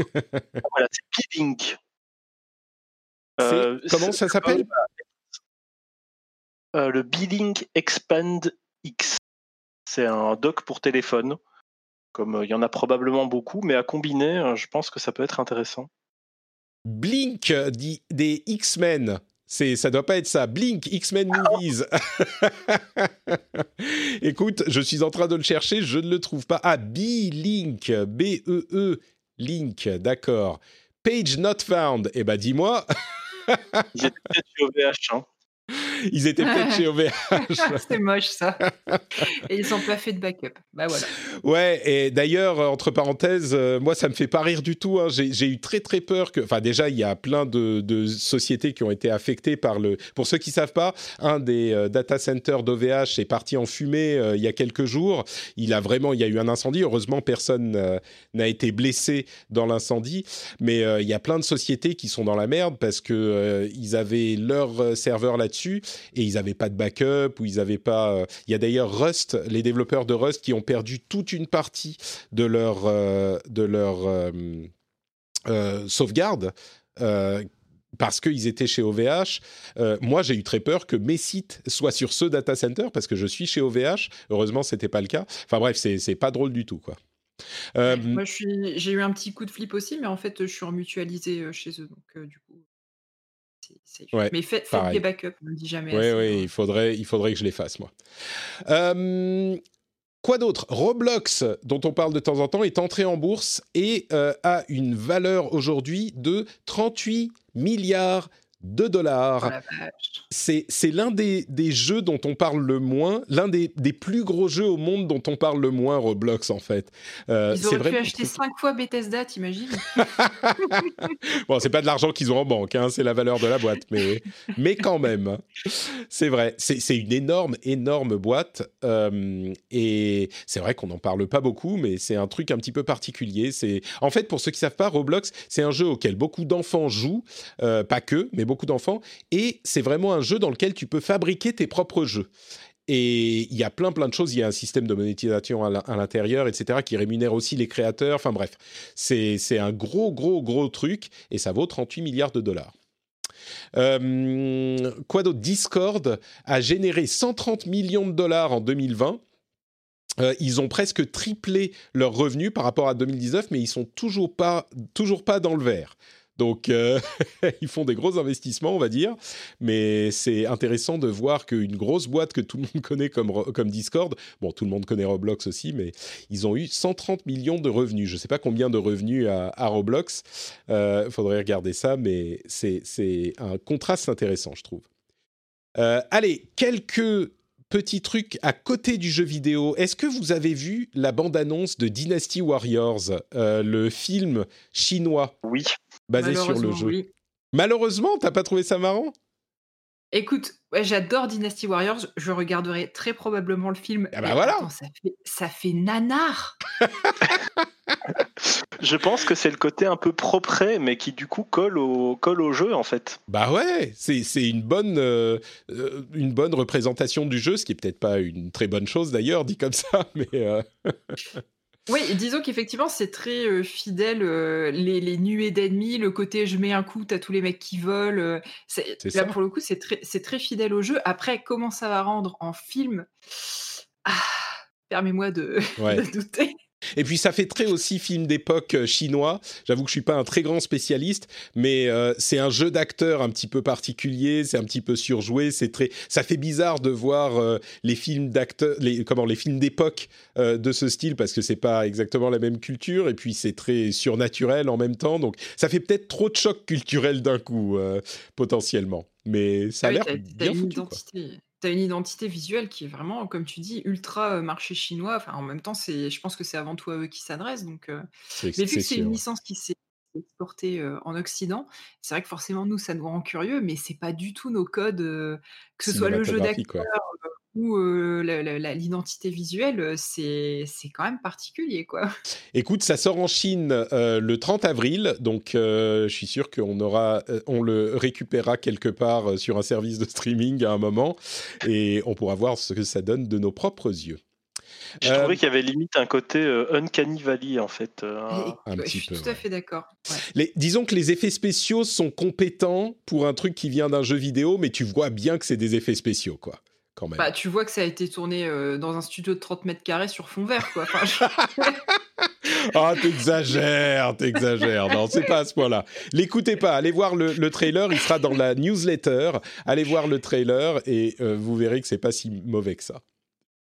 Euh, il y a aussi euh, les, le, Super Nintendo World qui ouvre la semaine prochaine, ça y est, au Japon. Donc, euh, on va avoir des, des, rapports de ça, je suis sûr, à, à, ne plus savoir qu'en faire. Et le dernier truc dont je voulais parler, avant qu'on parle un petit peu à, à Julien aussi de son expérience de, de, développeur minimaliste, je voulais aussi évoquer ce truc dont tout le monde parle en ce moment, c'est les dice. Est-ce que vous savez ce que c'est que les dice? Non, pardon, pas les dice. Les pixels, qui sont des dés. Vous avez entendu parler? Je parce que j'ai regardé le j'ai regardé le lien donc euh, du coup, ah d'accord. J'ai montré ça à des amis rôlistes qui euh, qui ont bavé dessus. Ah, en fait, c'est des dés électroniques. En ce sens que c'est des dés euh, qui sont des dés de jeux de rôle classiques, des dés 4, 6, 8, 20, etc qui sont électroniques dans le sens où ils, ils sont d'une part connectés en Bluetooth avec ce que vous voulez et d'autre part ils ont des LED à l'intérieur sur chaque face euh, qui fait qu'ils peuvent s'éclairer, faire euh, le, le, truc disco. Euh, et c'est un projet Kickstarter qui a déjà levé genre 2 millions de dollars et ils sont à, à 20 jours, à, 28 jours de la fin donc ils vont lever beaucoup plus. c'est hyper cool. Ça, me fait un tout petit peu penser quand même est-ce qu'on a besoin de ce genre de truc électronique Pensons à la planète? Mais en même temps, j'en ai très envie aussi. Mais en même temps, je joue plus aux jeux de rôle. Ça serait, vraiment juste pour les exposer. Ça fait très longtemps que je joue plus aux jeux de rôle. Mais c'est vraiment très cool. Ça fait effet disco. Et en plus, ils savent ce qu'ils ont donné comme dés. Donc, si tu connectes ça à un logiciel euh, de de euh, jeux de rôle, comme il y en a beaucoup euh, en ce moment, eh ben, ça peut te dire dans le logiciel directement le truc que tu as eu en lançant ton dé. Ça te donne le chiffre, le résultat. Il y a plein de trucs euh, très cool qu'on peut faire avec des, dés de ce genre. Ils sont rechargeables évidemment par induction, donc il y a une petite boîte de transport qui les recharge en même temps. C'est le projet geek un petit peu ultime. C'est la connexion entre un petit peu jeux vidéo quand même, un petit peu, bah, beaucoup jeux de rôle, et puis euh, euh, tech. C'est à la, au nexus de tous les trucs de geek, donc euh, évidemment ça a un succès énorme. Je voulais le mentionner parce que c'est assez marrant. C'est le genre de truc qui me fait très très envie, mais vraiment je ne peux pas le justifier. D'autant plus que, oui, il y a quand même un détail que je devais mentionner. Est-ce que vous avez regardé combien coûte un set complet de 8D 200 euros, quelque chose comme ça. Exactement, 200 boules. Donc, euh, un, dé, c'est 40 euh, dollars euh, et les 8, c'est 200. Bah après, il faut regarder la techno qu'il y a dedans. C'est peut-être peut justifié, mais je sais que moi, je, j'étais rôliste, ça fait bien longtemps que j'en fais plus. Par contre, je fais assez régulièrement du jeu de plateau, mais enfin, je veux dire, quel autre euh, ustensile tu pourrais sortir dans une soirée avec tes potes où tu pourrais le qui en jette plus que ça quoi tu vois. Alors déjà tu viens avec tes propres dés et en plus ils brillent de toutes les couleurs quand tu les lances quoi c'est ah mais je peux dire que si j'étais encore si je faisais encore des jeux de rôle et j'ai passé toute mon, enfance et ma jeunesse à faire des jeux de rôle donc c'est vraiment un truc qui que j'ai dans le cœur si je les faisais encore mais j'aurais acheté mais direct direct il n'y a pas aucune chance que et non seulement je l'aurais acheté mais euh, j'aurais, on serait tous arrivés, si j'avais, si j'avais les sous quand j'étais jeune, mais on serait tous arrivés avec nos dés en faisant genre euh, l'air qu'on est plus cool les uns que les autres. Après, pour retrouver qui, lesquels sont acquis, euh, attention, c'est pas évident, mais mais. Bah si, chacun met une couleur différente. Ouais, ouais, tu ah oui, ils sont connectés, donc tu peux les allumer, etc. C'est vrai, Ouais, ouais, t'as raison. c'est vrai que c'est le genre de produit, tu vois, je me, je, je me dis, je laisse passer le Kickstarter et j'espère qu'un jour ce sera dans le commerce à un prix un peu plus raisonnable. Mais bon. Ouais, à mon avis, euh, c'est quand même, il y a, il y a une LED sur chaque face. Euh, il y a le truc de rechargement sans fil. Euh, il y a la connexion Bluetooth. Il y a l'équilibrage du dé qui est quand même pas évident au niveau poids, etc. Donc. en vrai, je pense que les 200 balles je pense qu'ils sont justifiés d'un point de vue purement, euh, oui, j'imagine. Design, etc. et puis surtout, c'est dans, c'est une phase de développement, donc oui, peut-être qu'ils seront moins chers un jour. Donc voilà, c'est les Pixels euh, qui, entre parenthèses, m'ont volé le nom de mon émission de jeux vidéo anglophone, donc euh, je suis très mécontent. Bon, avant de se quitter, j'aimerais quand même parler à Julien de son expérience donc de, de développeur. ton jeu Twaddle Paddle, sur lequel tu travailles depuis des années, qui est un casse-brique sur Android. Euh, mhm. Tu l'as publié il y a, ça fait quoi? Ça fait une semaine maintenant, à peu près? Ça, doit faire deux semaines. Deux semaines. Alors c'est un, mélange entre un casse-brique et un shoot 'em up. C'est très très orienté action en fait. Et ce qui m'a interpellé, c'est que euh, tu as lancé ton jeu un petit peu presque par dépit parce que tu avais marre de travailler dessus depuis toutes ces années. Et ce qui m'a interpellé, c'est à quel point tu t'es retrouvé. Euh, c'était un petit peu dans l'espace, personne ne vous entendra crier, quoi. C'était le vide total. Et tu as eu une expérience. En, en, lisant tes tweets, j'avais l'impression que tu étais un peu déprimé par cette histoire. Alors oui, j'étais probablement un peu déprimé au moment où j'ai publié ça, et effectivement, c'est vraiment ça, c'est euh, le calme absolu, le zéro, nada, rien du tout. C'est euh, et j'ai pas été, j'ai été surpris par l'ampleur du silence. Alors c'est pas la première fois que je publie un jeu. J'en avais déjà publié deux autres auparavant, un qui était un casse-brique et un qui était un shoot 'em up. Donc celui-là est un peu mm. l'union des deux. Mais ceux que j'ai publiés euh, auparavant, euh, c'était euh, dans les débuts d'Android. C'était, je crois que j'ai commencé, c'était Android 1.6 et j'ai dû publier le premier en Android 2.1. Donc c'était vraiment, vraiment au début. Et là, bah, ça avait à, mon échelle, mais à mon échelle, ça avait plutôt bien marché en fait. Et euh, ouais, ici, c'est pas du tout la même expérience en faisant, euh, en faisant la même chose, qui n'est clairement pas la chose à faire, mais en ne faisant pas du tout de marketing. mais c'est intéressant parce que le jeu, euh, pour ceux qui, ne le connaissent pas, et à vrai dire, peu de chances que vous le connaissiez, mais c'est un casse-brique, effectivement un mélange entre casse-brique et, et shoot 'em up il est, euh, c'est tout à fait un jeu qui aurait pu sortir euh, développé par une petite équipe. Il a l'air, euh, il a visuellement, il est très cool. Moi, je trouve qu'il a de quoi faire un minimum de buzz. Mais d'après ce que je comprends, t'as pas fait du tout de marketing, donc tu l'as juste mis au milieu de l'océan des jeux qui sortent tous les jours. Comment est-ce que tu espérais que ça fasse du bruit en fait, sans aucune communication? Alors, Comment j'espérais Je ne sais pas si j'espérais vraiment que ça fasse du bruit. Je, ne cherche pas vraiment euh, à atteindre plein plein de gens, mais ce que j'espérais, c'était quand même avoir, comme tu dis, je, trouve aussi, enfin moi, le jeu, je l'aime bien. Mm. Je trouve que graphiquement, il a quelque chose. Je trouve que niveau gameplay, il a quelque chose. Et j'espérais quand même trouver euh, une certaine audience restreinte. Mais comment Et le problème, c'est... Parce qu'il y a des milliers de jeux qui sortent tous les ans euh, des milliers, ça veut dire que, je sais pas, disons qu'il y a 2000 euh, jeux qui sortent dans l'année, c'est-à-dire que le jour où tu vas lancer le tien, il y en a 10 autres qui sortent, ou peut-être même un peu plus, un peu moins, mais c'est comment tu, espérais trouver une audience en fait? Simplement par le, moteur de recherche sur le Google Play Store? Il est que sur, je précise, hein, il est que sur Android. Sors-le sur, euh, sur iPhone, il y aura plus de gens qui le regarderont, je suis sûr. Mais... Alors, je veux bien sortir, le sortir sur iPhone le jour où il m'aura euh, rapporté assez pour payer la licence développeur Apple. Donc, je pense qu'il ne sortira jamais.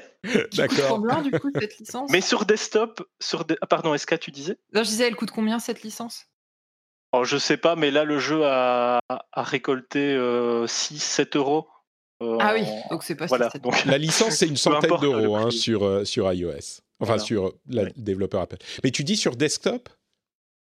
Euh, oui, éventuellement le sortir sur desktop, ça pourquoi pas. En fait, pour la petite histoire, moi quand je teste mon jeu, je le teste principalement sur, euh, sur mon ordinateur. Hmm. Parce que ça va plus vite que de tester sur le téléphone. Donc ça, éventuellement, pourquoi pas. Et puis moi, ça m'apporterait quelque chose de frais qui relancerait mon intérêt euh, là-dedans. Mais oui. T'as as travaillé combien de temps sur ce jeu? On disait c'est en plus de ton entre guillemets vrai boulot. Est-ce que c'est un oui, dis-moi. Alors c'est complètement en plus de mon vrai boulot. Euh, si tu permets, je vais avant répondre à ta première question à laquelle j'ai pas vraiment répondu. Comment j'espérais que ça allait donner quelque chose? Euh, Il y a deux choses, c'est que je fais quand même partie euh, d'une communauté de développeurs qui est très petite, mais qui permet d'avoir quand même un peu de visibilité. Par exemple, Delver, ça, vient de cette communauté-là. Mmh. Slay Spire, qui est probablement le plus connu, qui est fait avec ce framework-là aussi. Donc j'espérais avoir un petit peu vis-à-vis de ça. Et effectivement, euh, quand les gens me voient poster euh, des gifs dessus, ils disent Ah, c'est cool, tu travailles encore là-dessus. Donc eux le connaissent. Et d'un autre côté, ben, auprès des gens qui avaient euh, joué à mes jeux auparavant. le shoot up, c'était à peu près 20-25 000 personnes. Et le casse-brique, c'était à peu près 120 000 personnes. D'accord. Et ben, en fait, bah, pas du tout. J'ai eu, allez, 15, 20 téléchargements de, gens qui vraiment me connaissaient et savaient et étaient intéressés mais, mais au-delà de ça, euh, rien de plus, quoi. Ah, moi, c'est un, quoi tu... genre de jeu que très rétro, mais que j'aime beaucoup, euh, le casse-brique. Euh. C'est dommage qu'il soit que sur Android. ah ouais, mais moi aussi. à quoi tu attribues ça, en fait, la différence entre... Est-ce que c'est le changement? Quand est-ce que tu as sorti le dernier, le dernier jeu qui avait eu quelques retours quand même? Ah, il, y a, il, y a, quand même assez longtemps, je pense que ça fait bien, bien 4 ans, quelque chose comme ça, 4-5 ans. Donc, est-ce que c'est la différence euh, de, l'environnement, de l'industrie qui fait qu'aujourd'hui les les petits jeux ont moins de visibilité ou t'as juste pas eu de chance? Tu l'as sorti à un moment où euh, c'était pas le bon moment ou est-ce que tu une explication? Alors, je pense que euh, bah, c'est pas qu'il n'y a pas de chance parce que pour moi c'est plutôt le fait que ça ait fonctionné qui aurait été un coup de chance. Hmm. Ça, c'est plus euh, la, normale. Et oui, effectivement. C'est comme YouTube, en fait. C'est exactement la même chose que YouTube, pardon. Ouais, non, mais c'est un peu ça. C'est un peu ça. Et euh, même chose que YouTube, si tu te lançais il y a 10 ans, bah, c'était pas pareil que si tu te lances maintenant. Euh, voilà. il y a une autre question que j'ai oubliée. que, que je te demandais, depuis combien de temps tu travailles dessus, en fait? Ah oui. Alors, mais ça, c'est un petit peu, un petit peu trompeur. Donc, celui-ci, j'ai travaillé grosso modo deux ans dessus à mon échelle, donc euh, avec euh, le travail, la famille à côté, etc., euh, ça fait à peu près 1000, 1500 heures, mais il y a aussi bah, l'expérience derrière que j'ai acquis dans les autres jeux qui a été, qui a été mise à profit ici, notamment beaucoup pour les graphismes qui, ont, qui sont vraiment là pour le coup très particuliers et qui est ma façon de faire où en fait tout est des particules, ce qui permet d'avoir des graphismes très dynamiques. Mmh. Effectivement, c'est euh, les graphismes sont. Tu sais, c'est c'est vraiment intéressant que tu. Moi, je trouve que le jeu a un, petit potentiel. Je vais pas te dire que je trouve que ça sera le, jeu de l'année, mais je suis sûr qu'il y a plein de gens qui seraient intéressés par le jeu. C'est vraiment une affaire de, marketing et de communication là. Et tu dis c'est pas euh, c'est pas ton ton truc le marketing. T'as pas envie de faire ça. Mais ce que je note, c'est que le, si tu fais pas de marketing, tu il y, a, bah, y a des centaines de jeux qui sortent tous les, tous les, des milliers tous les ans. T'as aucune chance de te faire connaître. C'est juste pas possible, quoi. Oui, non, mais clairement, là-dessus, tu as tout à fait raison. Et ce que je devrais faire, sans doute pour bien faire, c'est euh, d'investir un petit peu là-dedans. Mais là, mmh. actuellement, c'est pas possible. Et je sais pas si j'ai envie de prendre ce risque-là, en fait, tout simplement. Non, et puis c'est pas le même métier en plus c'est pas le même métier, euh, il faut connaître, euh, ouais, c'est compliqué. J'ai payé pour avoir une jolie icône, et c'est la seule chose que j'ai fait dans le marketing. Ouais, et elle est pas mal. Ce qui fonctionne bien aujourd'hui, c'est le bouche à oreille. Je sais pas si sur Twitch, il y a beaucoup de streams de, jeux mobiles qui sont faits, mais peut-être trouver des influenceurs euh, qui peuvent... ou même des petits, hein, des petits. Ouais, mais même, mais ça... Des gros, mais comment tu fais? Il faut que tu essayes de, euh, de les contacter. il faut... Bah, quand bah ouais. quand, amateur, quand tu les c'est pas le même métier pour les connaître, les contacter, euh, essayer. Et puis Dieu sait que euh, ils reçoivent 12 000 contacts chaque jour. même les petits ils sont un petit peu sollicités par des plus petits développeurs. C'est un vrai un vrai métier quoi. Donc je comprends que ça te fasse ça soit pas le truc que tu as envie de faire. D'autant plus que tu fais ça par par simple plaisir quoi. Euh, Exactement, oui. voilà. Ce serait, euh, ce serait me rajouter encore un boulot en plus. Hmm. Et euh, ben, je, préfère faire du développement, donc je suis passé au suivant. D'accord. Donc tu as déjà lancé le développement du suivant? Euh, Oui, mais en fait, ça me trottait dans la depuis longtemps, depuis, depuis, depuis facilement un an. J'ai eu le temps pas mal, j'ai eu pas mal de temps pour le mûrir. Et euh, Twaddle Paddle, en fait, j'ai limite failli arrêter et je suis tombé sur un joueur absolument hardcore qui a passé à peu près autant de temps à y jouer que moi à le développer. Et c'est lui qui m'a beaucoup poussé à aller jusqu'au bout, en fait. Parce que déjà avant, je voyais bien, en fait, quand, je postais un truc de, ce que j'étais en train de développer, de celui d'après, j'avais beaucoup plus d'engagement que quand je postais euh, des gifs de Twaddle Paddle où euh, bah, les gens s'en fichaient un petit peu. Et je pense que tu l'as présenté comme un casse-brique. Et c'est quelque chose qui dessert beaucoup euh, le, jeu ici parce que ah quand tu le vois, tu vois un casse-brique. Je Je pense pas que tu vois ce qu'il y a derrière en plus. D'accord. Eh ben écoute, si si il est il est gratuit le jeu? Alors, il est gratuit. Il y a pas mal de pubs. C'est un peu intrusif. Ah, d'accord. Voilà. Si jamais ça, embête trop les gens, euh, dites-le moi et je ferai peut-être une version sans pub. une version sans pub. très bien. Écoute, tu sais, moi, ce que je dirais, c'est que tu sais qu'il va pas y avoir des millions de personnes qui vont l'acheter, enfin qui vont le télécharger de toute façon, a priori. Donc la pub te rapportera toujours moins que si tu le vends à je sais pas, 2 euros, 1,99 euh, ça te fait 1,99€ par personne qui l'achète, plutôt que 0,0004 centimes par personne qui le, euh, le télécharge. Je, bah, je disais que qu'il avait rapporté 6 ou 7 euros, et en fait, euh, non, pardon, 99% des revenus viennent de ce fan hardcore dont je parlais, qui à un moment euh, s'amusait à cliquer sur la pub pour m'encourager, mm. à tel point ah. qu'il a bloqué euh, mon, compte euh, Google pub. Il s'est dit, oh là là, il y a un truc qui ne va pas là-bas, c'est louche. oh c'est gentil de sa part en tout cas. D'accord. Oui, oui, si, bah, il a été super. Twaddle Paddle, on mettra le lien dans les notes de l'émission du coup sur le Play Store. si ça vous intéresse, vous pourrez allez y jeter un coup d'œil.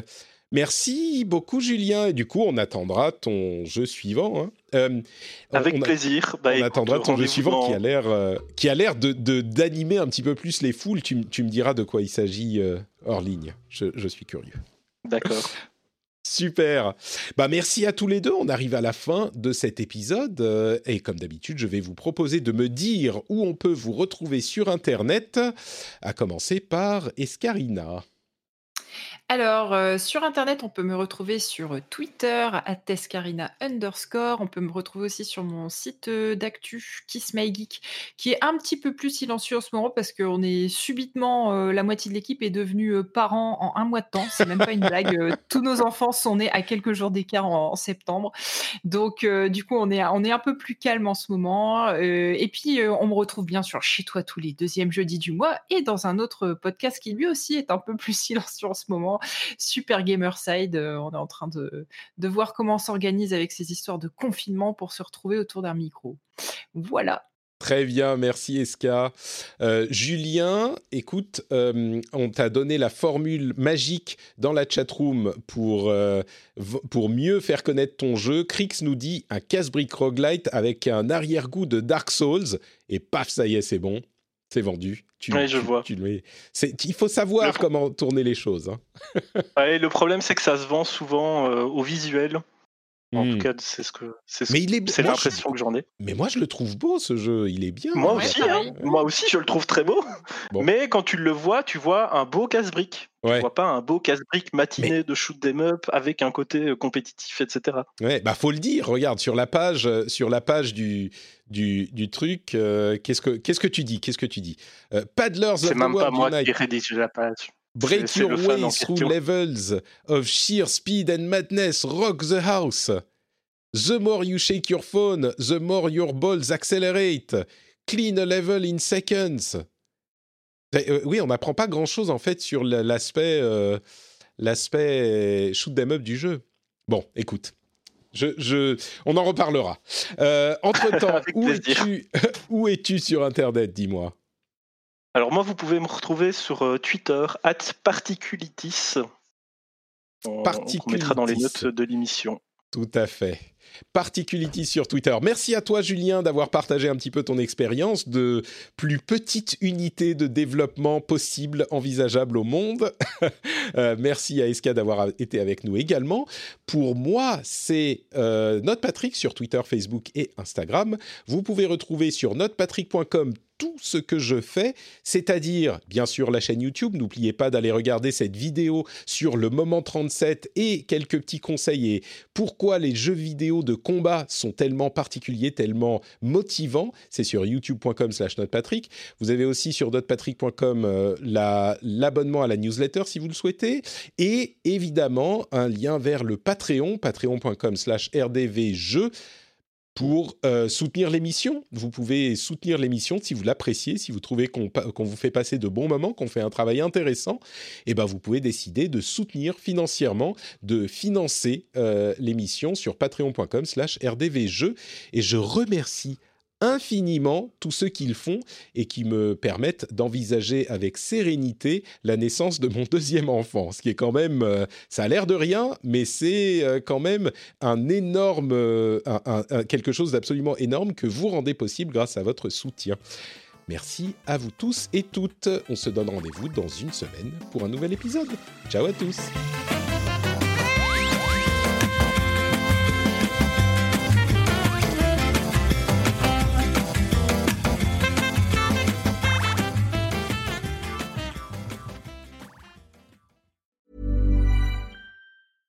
Hey, it's Paige DeSorbo from Giggly Squad. High quality fashion without the price tag. Say hello to Quince. I'm snagging high-end essentials like cozy cashmere sweaters, sleek leather jackets, fine jewelry, and so much more. With Quince being 50 to 80% less than similar brands. And they partner with factories that prioritize safe, ethical, and responsible manufacturing. I love that. Luxury quality within reach. Go to quince.com slash style to get free shipping and 365 day returns on your next order. Quince.com slash style. When you need mealtime inspiration, it's worth shopping Kroger, where you'll find over 30,000 mouthwatering choices that excite your inner foodie. And no matter what tasty choice you make, you'll enjoy our everyday low prices, plus extra ways to save, like digital coupons worth over $600 each week. You can also save up to $1 off per gallon at the pump with fuel points. More savings and more inspiring flavors make shopping Kroger worth it every time. Kroger, fresh for everyone. Fuel restrictions apply.